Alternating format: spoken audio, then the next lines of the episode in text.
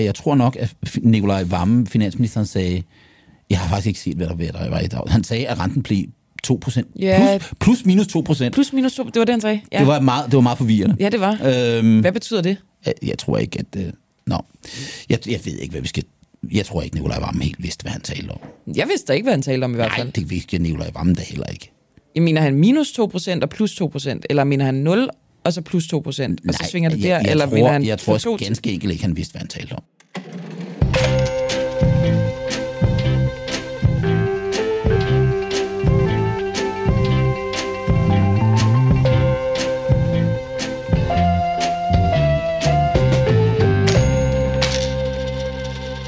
Velkommen til dagens udgave af Boraki og Pengedoktoren, hvor vi skal et smut til Island, et smut til England især, og så... øh, Storbritannien, Camilla. Undskyld, Lars. Ja.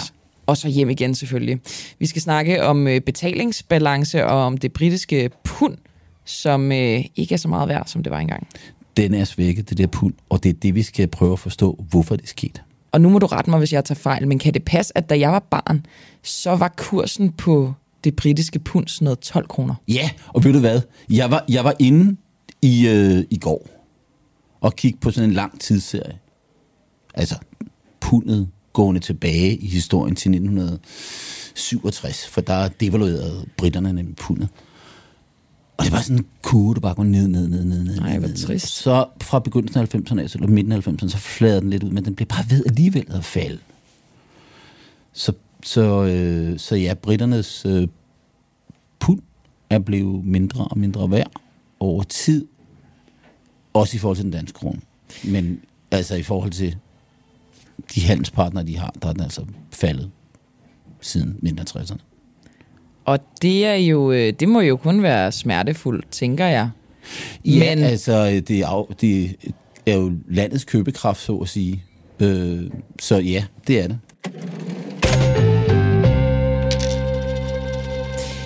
Lars, øh, vi skal jo tale om pundet i dag. Det skal vi.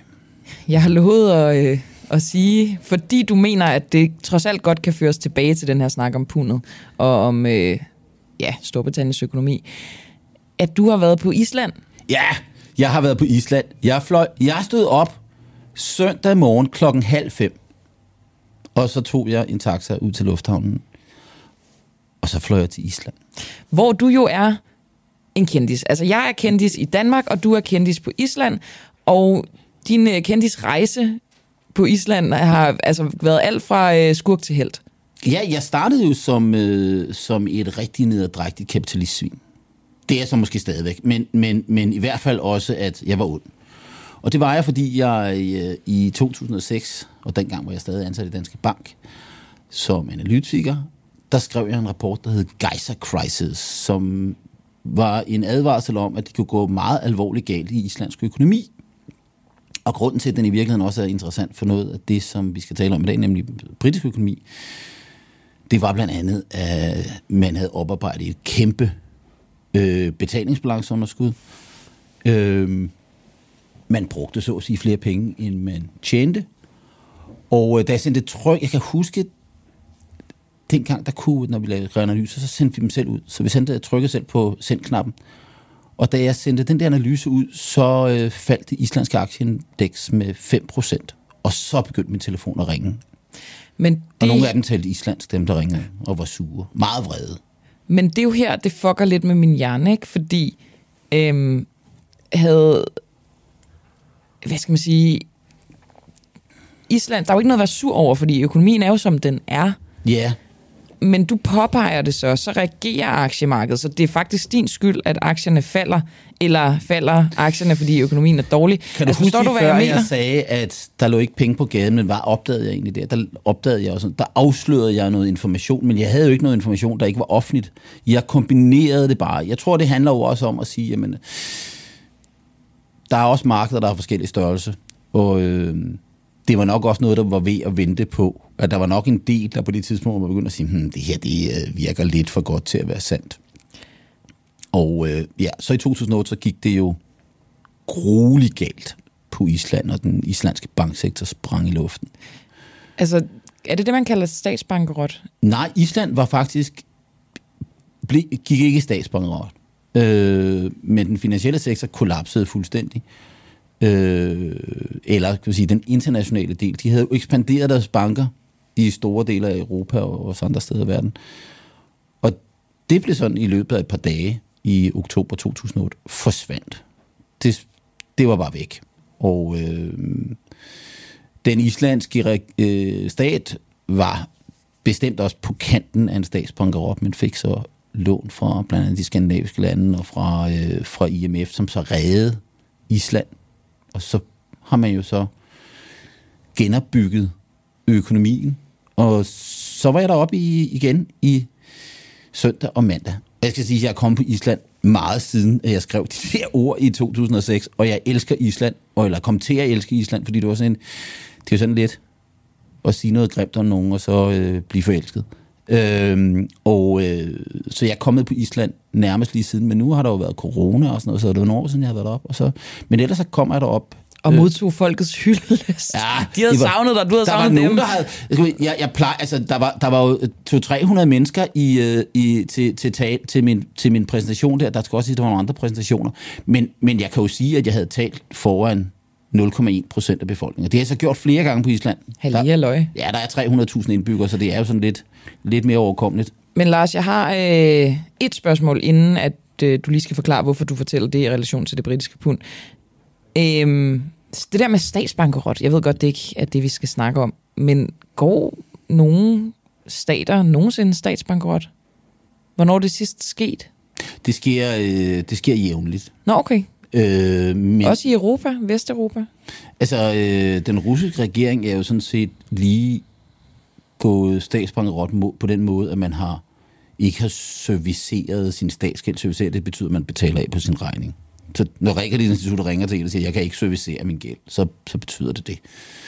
Øhm, og, og, men, men, men jeg har altid haft en lille smule svært ved det der danske ord statsbankerot, fordi det, det, det, det, det er på en eller anden måde lidt bredere end, øh, end, end, end, end det, det engelske ord default, som betyder, at man ikke betaler en forfalden regning på sin gæld, så at sige. Og, øh, og det sker altså jævnligt, at, øh, at, at, at der er regeringer, der gør det. Det er jo meget, meget, meget sjældent, at øh, skal vi sige, velstående lande kommer i den situation. Og det var det, der var... 2008 havde vi en række lande, som hvis... Det, der jo så sker tit, det er jo så altså IMF, den internationale monetære fond, eller valutafond, som vi kalder på dansk, flyver ind og måske låner det her land nogle penge, så de kan betale den gæld, der er forfalden. Og det var det, der skete blandt andet på Island, men det var også det, der skete i, i Baltikum øh, for Estland, eller for, for Letland i, øh, i, øh, i 2008, for Ungarn, for Rumænien. De fik hvem, alle sammen hvem lån. Hvem Grækenland? Var det også det? Øh, Grækenland har jo så fået lån både fra IMF og fra EU. Mm. Britterne, eller hvad hedder det... Øh, øh, øh, hvad hedder det, øh, italienerne har fundet, ja. øh, spanierne, øh, så der er en række lande, der siden 2008 har fået det her, også kan vi sige udviklede lande. Og det vil sige, de når jo så ikke at blive, de bliver reddet af mor eller far, kan du sige, ikke? Klart.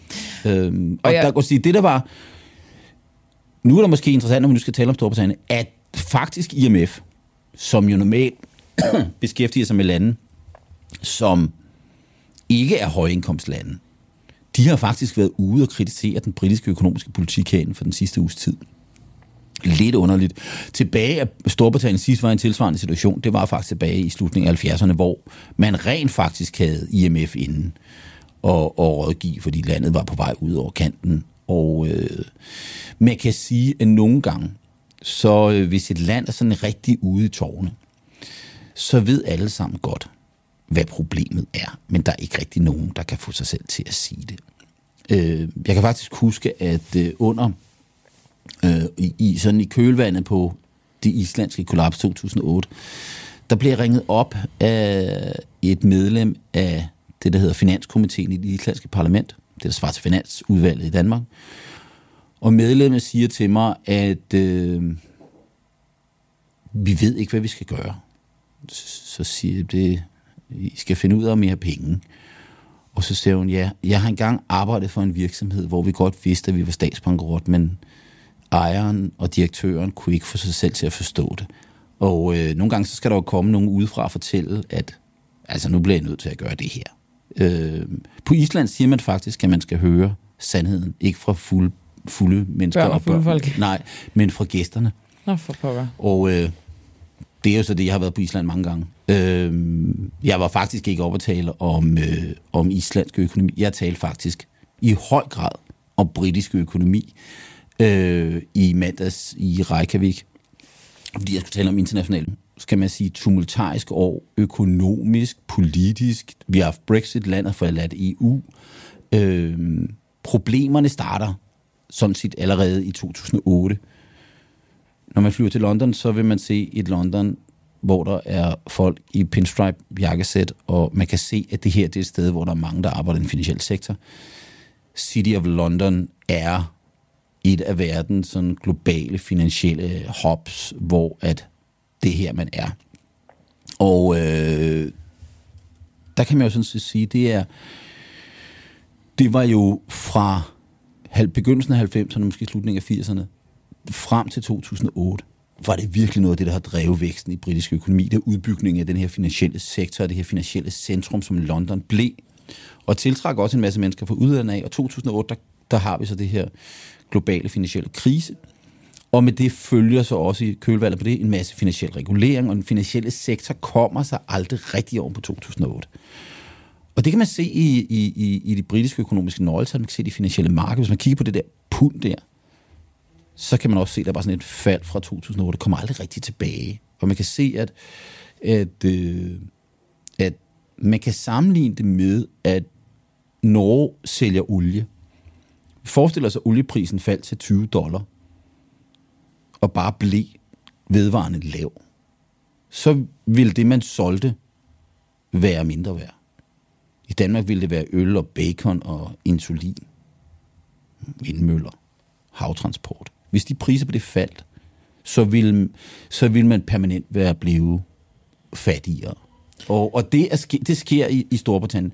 Men det, der så sker jo nu her, og så er der Brexit, som ikke har gjort noget bedre, men det, der så sker nu her, det er, at i Storbritannien, der har vi altså set de britiske renter stige meget kraftigt. Og de sidste to, to måneder er vi gået fra en rente på, en statsobligationsrente på lidt over 2 procent, til vi var lige oppe og røre 5 procent for en uge siden. Øh, altså en meget, meget kraftig rentestigning. Øh, plus at vi altså så har set det britiske fald falde kraftigt, og i sidste uge... Det britiske pund. Ja, det britiske ja. pund. Det, det, hvad sagde jeg ellers? Det britiske fald faldt kraftigt. Ja, se, det er det der, ikke også? Nu, jeg fortalte lige, jeg hører nogle af vores programmer fem gange for at finde ud af alle de fejl, jeg laver. Og noget af det, jeg gør, det er, at jeg siger de der ord. Ikke? Når det britiske pund faldt kraftigt i sidste uge, det var sådan, og det virkede, når man så bevægelserne, så virkede faktisk som noget af det, man så i Island i, i oktober øh, 8. Altså sådan noget andet hov, det virker som om markedet giver op. Men har de der billeder, men, men, men, men, men det, det var meget kraftige fald. Men har britterne også øh, problemer på deres betalingsbalance, som Island havde? Ja, og det er det, som egentlig er synes er historien. Det er, at nu har vi jo talt inflation, inflation, inflation. Og øh, britterne har lige så høj inflation, som vi har i Danmark. Britterne har givetvis meget snart 10% inflation, det har vi også i Danmark.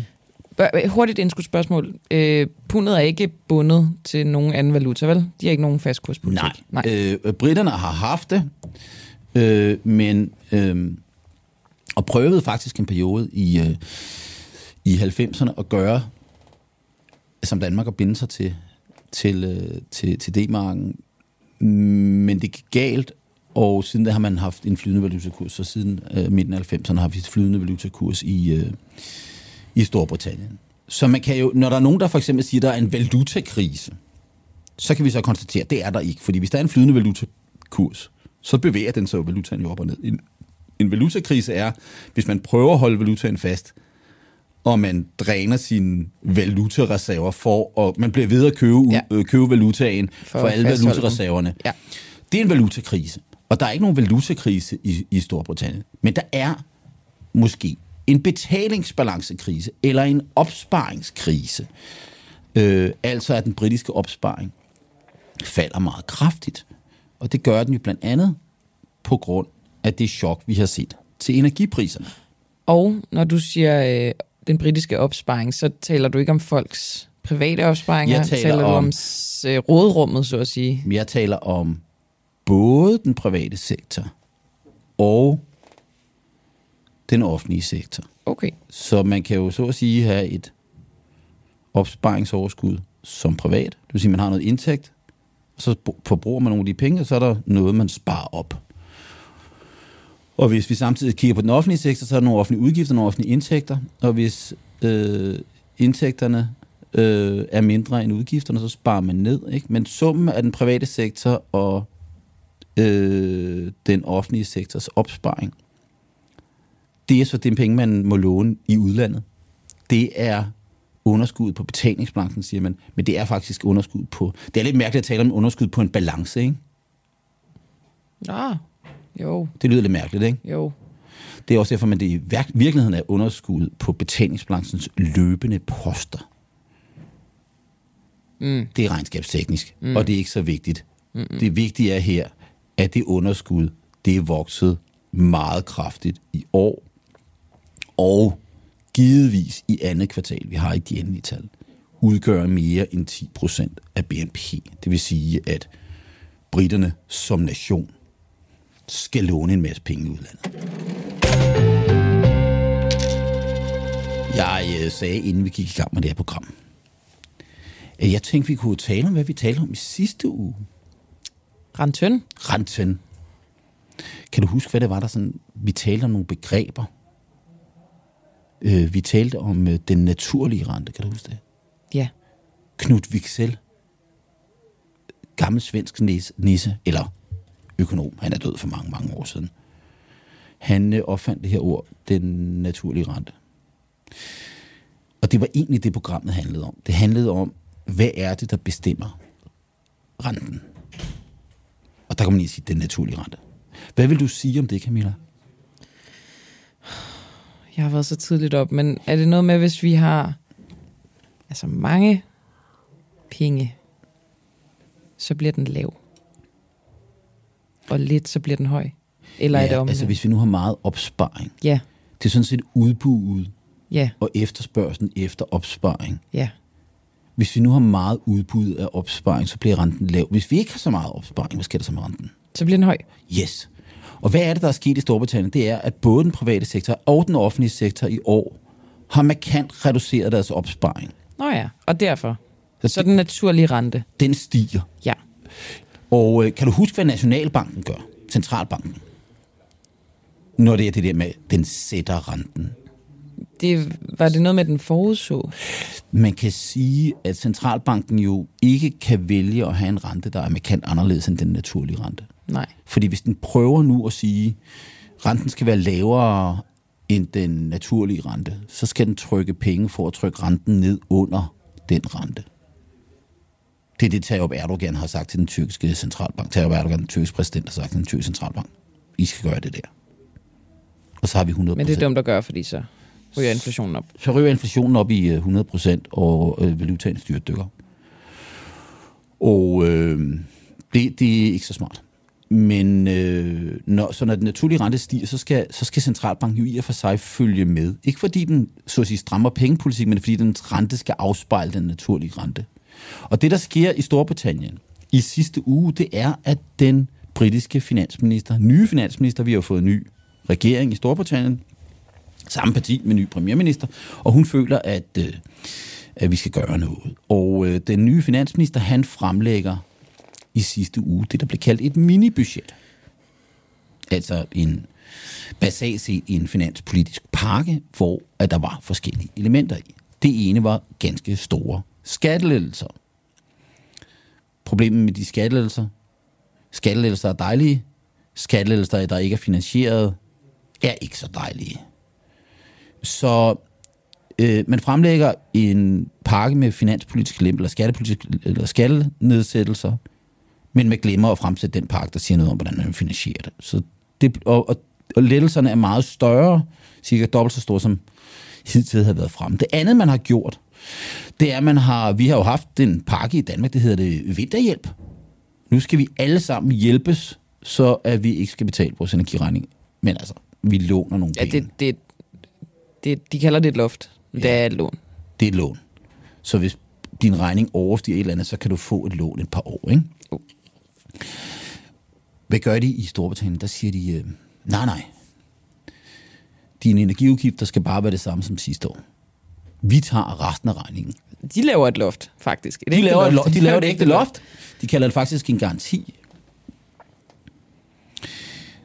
Den garanti er anslået til de næste 6 måneder og kommer til at koste den britiske stat 60 milliarder pund, eller næsten 3 procent af BNP. Hold da kæft. Det er en sindssyg finanspolitisk lempelse. Men er det ikke et kon- altså konservativt parti? Jeg forstår slet ingenting. Hvorfor er det ikke et meget socialistisk tiltag, det der? øh, jo, altså, det ved jeg. Ja, det er politikertiltag. Ja, jo, jo, det er rigtigt. Øh, man har kaldt det en, de har jo kaldt det en, en vækstpakke, det her. Og der er, det er jo det, man kan sige, der er jo be- betydelige fornuftige elementer i det, som britterne faktisk gør. Altså, altså, at de holder hjulene i gang på en eller anden måde. Ja, men nej, altså de vil jo lave, de laver blandt andet selskabskattelser, de vil godt gøre det lettere at drive virksomhed, de vil Præcis. lave noget deregulering. Og de der ting er jo sådan set fornuftige nok. Så man, man kan jo ikke bare tage at sige, at hele pakken er, er tosset. Nej, men vel også, hvis de laver den garanti der, så er det vel, det gælder vel også virksomheder. Yes. Så, så er der ikke lige så mange virksomheder, som må dreje nøglen om. Men man kan jo sige, at det der, det er jo så udtryk for, og de finansielle markeder reagerer på jo ikke på, at selskabsskatten er sat ned. Den reagerer på den samlede pakke af, det her, det bliver dyrt. Og når nu den offentlige sektor skal låne nogle flere penge, så betyder det både noget for den offentlige gæld, eller, og, men det betyder også, at man skal ud og udstede nogle flere statsobligationer. Og betalingsbalanceunderskud bliver så også større.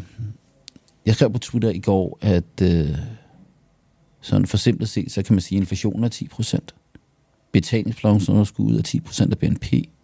Underskud på de offentlige finanser er 10 procent af BNP. Så hvorfor skal vi ikke have 10 procent i rente? Og det var selvfølgelig polemisk. Men det for at sige, at no- nogle gange så taler man om double deficit. Altså man både har underskud på betalingsbalancen og på de offentlige finanser. Og der er et meget betydeligt double deficit i Storbritannien. Men kan det ikke godt lade sig gøre, at renten bliver så høj, hvis de bliver Jo, ved så med skal, at så, have... skal, så, skal, så skal renten jo bare stige. Men og- kommer den ikke også til det, tror du? Ja, den er jo steget. Øh, men så skete der det i går, nu optager vi det her torsdag, onsdag. Der var, efter at pundet blev svækket så meget i sidste uge, så begyndte de finansielle marked at prise ind, som man siger. Altså, hvad kommer centralbanken til at gøre med renterne? At der faktisk vil komme en renteforhold for Bank of England. Fordi nu kom, og, og, og normalt så holder sådan nogle centralbanker møder på nogle bestemte tidspunkter, en gang om måneden, eller hver 6. uge, eller hvad det nu, det er forskelligt fra land til land. Men, men der var begyndende spekulation, kraftig spekulation i sidste uge om, at der vil kolde det, du kalder en intermediate renteforholdelse. Altså en renteforholdelse fra centralbanken mellem de ordinære pengepolitiske møder. Så der var faktisk en forventning om, det kommer allerede den her uge. Jeg havde også den forventning. Det tog jeg voldsomt fejl i, for der skete i stedet for det i går, at Bank of England kom ud og sagde, det her med de her stigende renter, det kan vi ikke lide. Så nu begynder vi at købe statsobligationer. Hvad sker der med pengemængden, når man køber statsobligationer? Når man køber dem ind i, altså tilbage igen? Ja, man køber statsobligationer. Hvad køber man dem for? Øh, penge. Vel, Nytrykte penge. Boraki-dollars, var jeg ved at sige. Ja. Eller dinar. Nej, for nytrykte pund, ikke? Så man sender flere penge ud. Præcis. Og der er det jo, man må sige, inflationen er 10 procent betalingsbalance. Men så gør de jo det samme som Erdogan. I. Præcis. Der er ingen forskel på den økonomiske politik, der nu bliver ført i, i, i, i Storbritannien og i Tyrkiet. I, skal vi sige, i form. Altså, hvad er det, man gør? Det er det samme. Vi lemper finanspolitikken for meget, så begynder renterne at stige, så siger centralbanken, det vil vi ikke have, nu trykker vi nogle penge. Så skal pundet jo også blive svækket mere, inflationen skal yderligere op.